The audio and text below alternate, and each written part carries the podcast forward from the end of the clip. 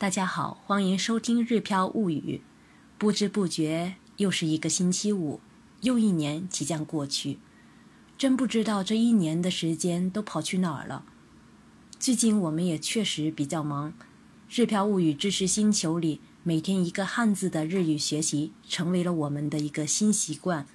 新友们的学习热情也很高，每天的点赞打卡让我和小易看了之后都感觉非常的有动力。想一想，将要陪伴大家三年，心里又多了很多期待。那么今天我要与大家分享的是我的又一篇日语随笔，说的是前一段时间与三位日本老人的意外相遇的故事，以及给我的感触。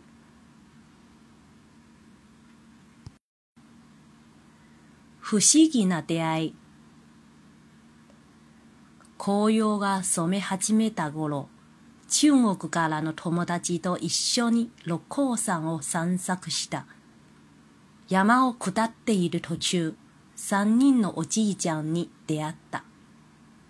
三人はピクニック用のマットに座っていた。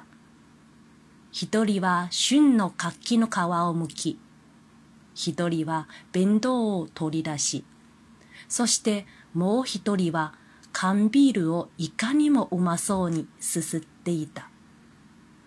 晴れる青空の下で、そよ風に吹かれながら、木陰に座る三人は、まるでピクニックを楽しんでいる子供のように思えてならなかった。思わず話しかけたくなった。心の衝動に駆られ、友達を引っ張って三人に近寄った。こんにちは。こんにちは。向こうからも楽しそうな挨拶が返ってきた。よし、どんどん話しかけていくぞ。背中が押されたように自分も急に社会、社交的な人間になったみたい。すごく楽しそうですが、どのような間柄ですか？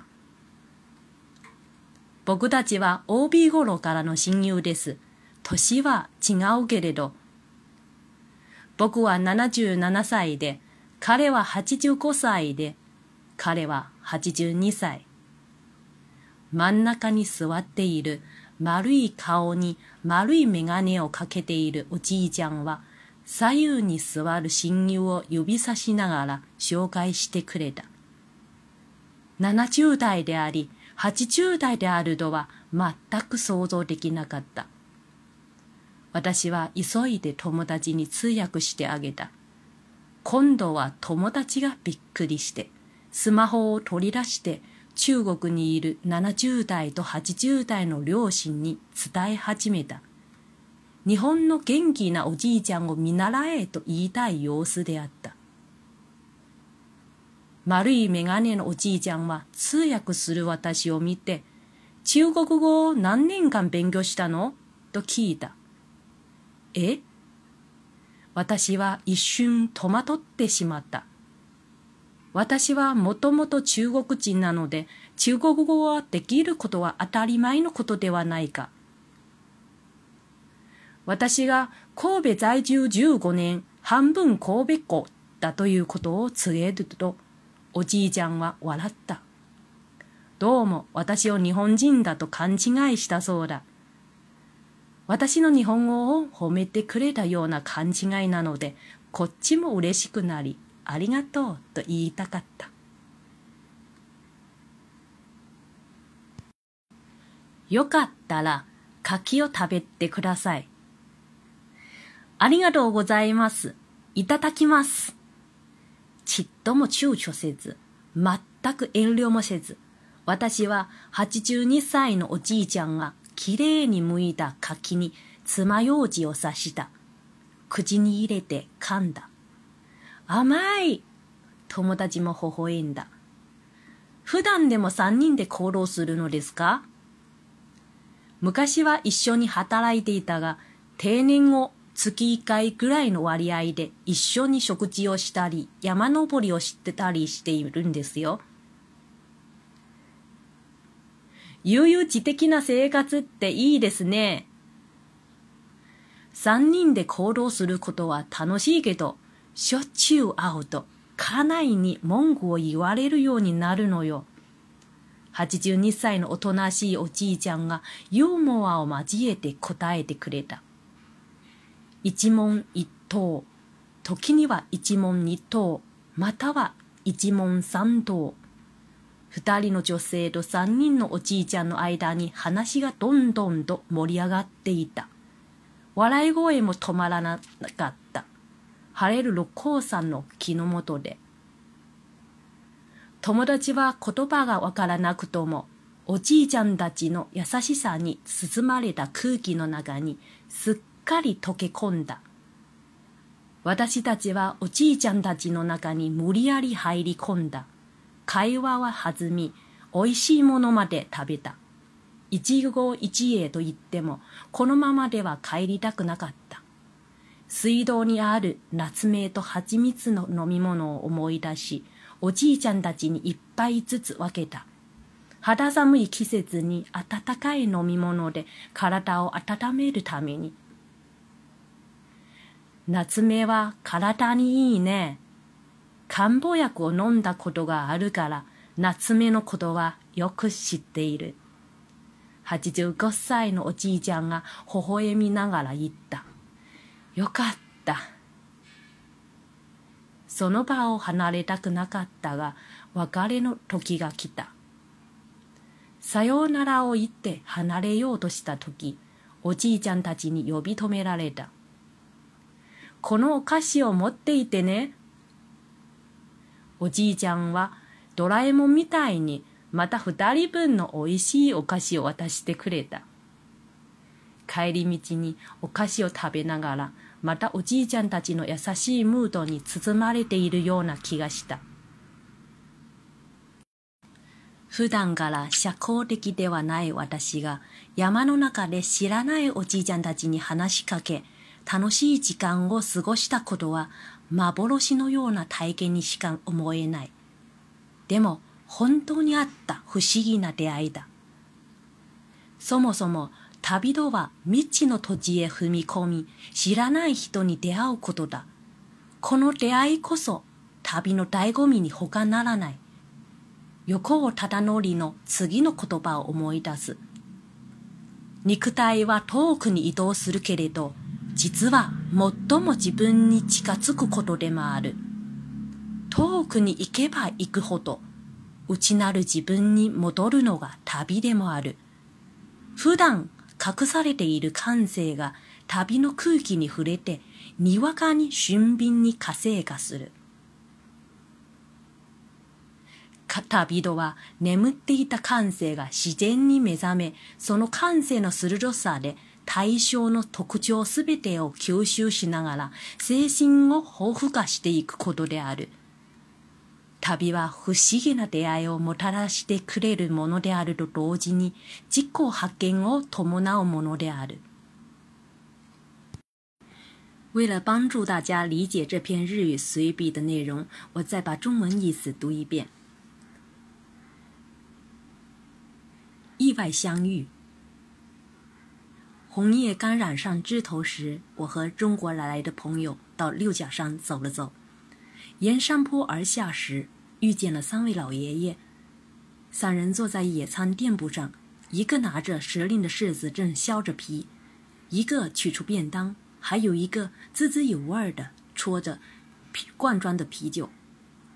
晴朗的蓝天下，微风习习，坐在树荫下的三人，感觉就像正享受野餐的孩子们一般，快乐无比，忍不住想上前打招呼。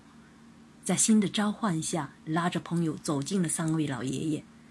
你们好，你们好。我们打招呼完后，老爷爷们也快乐的给了我们回应。好，我可以不停的跟他们聊起来，仿佛背后被人推了一把，感觉自然，自己突然间变成善于交际的人一般。你们看上去好开心呀，是什么关系呢？我们以前工作时是好朋友。虽然年龄不同，我七十七岁，他八十五岁，他八十二岁。坐在中间戴着圆形眼镜的圆脸老爷爷指着坐在自己左右两边的两位好朋友，跟我们介绍起来。我完全没想到他们都七八十岁了，赶紧翻译给身边的朋友听。这次轮到朋友吃惊了，他赶紧掏出智能手机给远在中国七八十岁的父母亲介绍，那意思，希望父母亲向日本老爷爷学习学习。圆形眼镜老爷爷看见我翻译，问道：“中文学几年啦？”什么？我一瞬间愣住了。我本来就是中国人，会讲中文不是再正常不过的事儿吗？但我告诉老爷爷，我住在神户十五年，可以说是半个神户人了。时，他笑了，看上去他把我错当成了日本人。老爷爷的错觉感觉在表扬我的日语水平，我也开心的不行，真想对老爷爷说谢谢。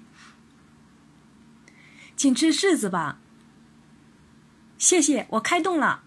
我二话不说，也丝毫不推辞，拿起牙签就插住，插往八十二岁老爷爷削好的柿子里，放进嘴里咬了起来。好甜，朋友也笑开了。平时也是三个人一起行动吗？以前我们一起工作，退休后一个月聚一次，一起吃吃饭，爬爬山。悠闲自得的生活真好啊！三个人一起行动时很开心，但是经常聚的话，老婆就开始有意见了。八十二岁、略带腼腆的老爷爷幽默的答道：“一问又一答，有时是一问两答，甚至一问三答。在六甲山的树荫下，两个女人和三个老人之间聊得越来越嗨，笑声不断。朋友完全不懂日语。”但也完全融合在亲切的老爷爷们营造出来的温暖氛围中。我们擅自闯入老爷爷们中间，谈笑开心，还吃了美食。尽管说是一期一会，但还是不想就这样离开。突然间想起自己水壶里带了红枣泡蜂蜜，给三个老爷爷一人倒了一杯，让他们也能暖暖身子。八十五岁老爷爷微笑着说。红枣对身体好，我吃过汉方药，所以知道红枣。啊，那太好了！尽管不想离开，还是到了分别的时刻。当我们说完再见，正要离开时，又被老爷爷们叫住了，把这点心也给带上。老爷爷就像叮当猫一般，又递给我们两份可口的点心。回家路上吃着老爷爷们给的点心。仿佛再一次被老爷爷们的温暖包围。平时并不善于社交的我，在山中主动和老爷爷们交谈，想想都觉得这体验就像梦幻一般。但是这些都是真实发生过的意外相遇。旅行就是到陌生地域与陌生人相遇，这些相遇才是旅行的妙趣所在。我不禁想起横尾中则的下面这段话。肉体向远处移动，实际上是在向自己靠近。走得越远，越能找回自己，这就是旅行。平时深深隐藏的感性，一碰触到旅行中的空气，忽然间就变得异常灵动。旅行就是自然唤醒自己沉睡的感性，敏锐的感性吸收外界的所有特征，让自己的精神世界变得更加。丰满的过程，旅行给我们带来意外相遇的同时，也能让我们发现自我。今天的分享就到此为止，谢谢大家的收听。想看文稿的朋友，欢迎关注个人微信公众号“日飘物语”。